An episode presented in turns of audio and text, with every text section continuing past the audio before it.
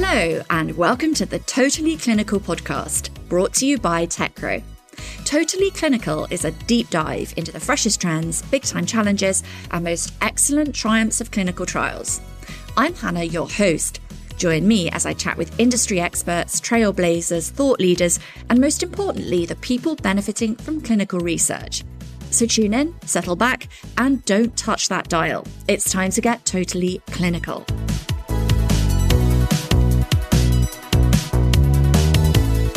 This week, Grayson Scott, Clinical Research Coordinator and Site Supervisor at Centricity Research, joins me on the podcast. Now, this is a special one because it's the first user we've had to join us and explain more about how Teckro helps with his day job. Welcome to the podcast, Grayson. Could you start by telling the listeners more about your role at Centricity Research? Absolutely. I began at Centricity Research in 2019 as an oncology clinical research coordinator, so kind of a boots on the ground position, seeing patients every day. I was in the oncology center for uh, about three years. and I have since 2021 become the site supervisor of our multi specialty clinic. So I've moved into kind of a different role now. But we are a multi site, multi specialty organization that spans from the US to Canada. Currently, I'm still assisting seeing patients in the oncology center. So I'm still very much actively uh, a CRC. And on the other side, my responsibilities now as a supervisor, I oversee um, a clinic that has eight clinical research coordinators that are overseeing studies of all all different kinds so multi-specialty there and then we also have a kind of unique role at that clinic called research assistants some companies may refer to them as clinical trial assistants, I've heard something like that. Those personnel really help see the ongoing visits so that coordinators can focus on enrollments and randomizations. But I help to supervise all of that currently. Let's talk about your experiences with Teckro. Can you start by telling us your overall perspective on Teckro? Yeah, so Teckro has been great. It is essentially provided instant access to any of the essential study documents right there in the palm of your hand, literally. Instant access to protocol, inclusion, exclusion, uh, excluded conmeds, like all, all the kind of really vital things that a coordinator needs day to day. And it also opens new lines of communication, in my opinion, for questions that a site might have that they don't realize other sites probably have, or the sponsor may not realize that, that other sites have. So I think it's it's a great way to connect sites that would never be able to communicate. I think it's a great way to kind of branch all of those sites together through the sponsor. One thing sites tell us is that Teckro fits well into their day job, meaning there isn't a lot of extra work for you, unlike some other systems particularly in the role of CRC, I think you can find yourself with extra work with some of the tech that sponsors want you to deploy. I would agree. I would say that it's a trickle down effect, right? So with the sponsor, they, from my understanding, tend to be probably the most technology heavy in terms of research because they're doing things like pulling very large metrics. But your standard, you know, standalone independently owned research site may not be that savvy as far as technology goes. So the trickle down effect would be that by the time it gets to the CRC, some of the things that we run into, for example, going back to remote monitoring visits, that is something that on the whole sounds like it would be simpler, but actually is, is more difficult for, for a coordinator. A clinical research coordinator has to take these documents that may be kept on paper at the site. A lot of sites are still using paper source. They have to take these documents that are kept on paper at the site and redact all of the patient health information, the PHI, off of those documents before sending them. So that that ends up being a lot of manual page by page searching for PHI in documents. And of course, there's electronic systems that that can help you, but it's still a very manual process and actually adds a lot of time to a monitoring visit for a clinical coordinator. So that's just one example that the trickle down effect that we see kind of puts a little bit more burden on the coordinator than than some people may be aware. We've heard that at times technology can actually be a hindrance. Do you have any examples you can share? So one instance, probably like three months ago, I was actually seeing a patient at a randomization visit, so week one, day one visit, and there was an electronic diary system that we had to use sponsor mandated that it had to be electronic, could not be paper. If it could not be performed on the electronic diary, then it was missed. And it was actually one of the exploratory endpoints was the diary results. So very important data. We got in the patient room, completed all the all the elements. Uh, we're ready to dose, and the only thing we're missing is the diary. So we we fire up the tablet, you know, open the diary app, and it doesn't work, doesn't populate. We try for like a half an hour, can't get it to work.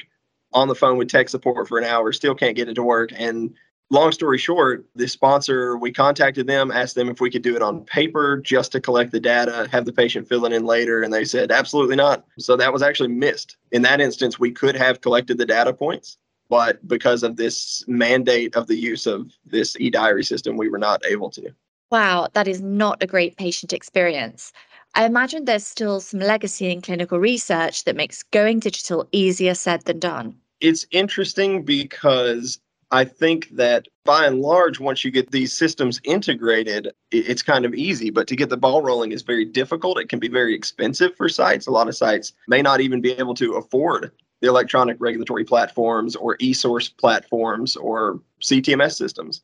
If you're a very small site that's just running one or two studies, that may not be an option. So as far as solutions for the current time, I think a sponsor on the sponsor side, maybe the willingness to work with these independent community based sites and kind of meet them where they are would be a helpful solution. You know, obviously in the future, I personally see source going completely to electronic. I see regulatory going to completely electronic within probably the next five to 10 years at the least. So I, I, do think that eventually we'll all get on board, but I think we've we've done this thing in clinical research where we used to have no technology and everything was on paper and we would fax queries back and forth to each other. Some of the older CRCs also will remember that. But now we do we, we've kind of turned to 180 and now everything has to be you know, on the cutting edge of tech. So we're very much kind of stuck in the middle. A lot of these smaller sites are. We've kind of got ahead of the curve at centricity research, which is which is really helpful to us now, but it was quite a difficult process for, for a couple of years there. Getting back to Teckro, unlike other digital approaches, having it on your mobile makes things a whole lot easier. Yeah, I would say the ease of access to the inclusion, exclusion, and especially the um, excluded con meds in the protocol. It, it's really convenient for a coordinator, uh, especially when you're in the room with a patient. Say that you do keep these documents electronically, well, then you have to have a computer with you at all times if you're going to pull up these documents. So if you're a site like ours at Centricity right now, we're kind of in a hybrid mode. So we do electronic regulatory, but we do paper source currently. Um, we are eventually moving to electronic source, but right now you would have to, if you needed a informed consent form, for example, you have to print it off. If you needed the excluded con meds because they're kept in the protocol, which is electronic, you have to have a laptop to log on, get in our eReg portal, and open it up and find it within the protocol it's really convenient to just be able to pull your phone out, log into Teckro, pull up your protocol, and then search prohibited con meds. Um, and you can pull them right there in the patient room and go through the con meds with the patient. So just very easy. One thing that's unique about your perspective is that you have used Teckro long enough to have seen the platform evolve. What have you seen from Teckro that can really change the game for sites? I'm really excited about the communication possibilities. I don't think currently that there are enough lines of communication open with sites to sponsors. As a coordinator, I can speak to it that if I did work with a, a study that had a CRO, which I would say most of our studies had CROs, it was extremely rare that I would ever actually contact anyone at the sponsor. Obviously, the CRO is being contracted to do that job for the sponsor, but it is still, in my opinion, really imperative that sponsors get site feedback. And that's not something that I actually see happen practically day to day in research. And I think the Teckro opens up avenues of communication for sites to be able to communicate directly with the sponsor, which is great. Thank you so much for sharing your perspective, Grayson. We love to hear from happy users. Is there anything else about Teckro that comes to mind? That is another thing, you know, that's available with with Teckro is the ability to consolidate logins and URLs and all of that and, and keep it in place. I would say as a coordinator in oncology specifically, the average study these days probably has seven to 10 different electronic portals per study that the sponsors are using. So whether it's an EDC and an IRT and a lab portal and an imaging portal and a pathology upload portal and all these different things they're using. Um, it, it's probably between seven and 10 portals per study. And if you're at a site that is got two or three different coordinators, you're probably seeing 40 to 50 open to enrollment studies at one time. So it ends up very, very quickly being quite a lot of URLs and passwords and usernames to keep up with. So that's really exciting to see Teckro consolidating that too.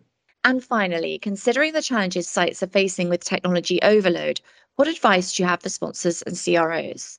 I think it's very important that sponsors do reach out, that sponsors do survey, that sponsors do actually care to hear about sites' experiences on the trial. It's like I said before, it's very rare if I worked with a CRO or sometimes just directly with a sponsor, either way, it's very rare that as a coordinator, I would get asked my opinion of the programs that we're using. Is this EDC system easy to use? Is this system very difficult? Or did the imaging upload portal actually work? Or was it, were you on tech support, you know, calls for three hours every time you wanted to use it? So, one thing I would add is just on the sponsor side, on the CRO side, sites are not a commodity. Sites are a partnership. So absolutely use their expertise and their knowledge to make all of our lives easier. And that's your dose of Totally Clinical. You can download our podcast on Apple, Spotify, and Google. Please subscribe and leave a rating and review so more people can find the show. See you on your next visit, and remember to bring your friends. Thanks for listening. Goodbye.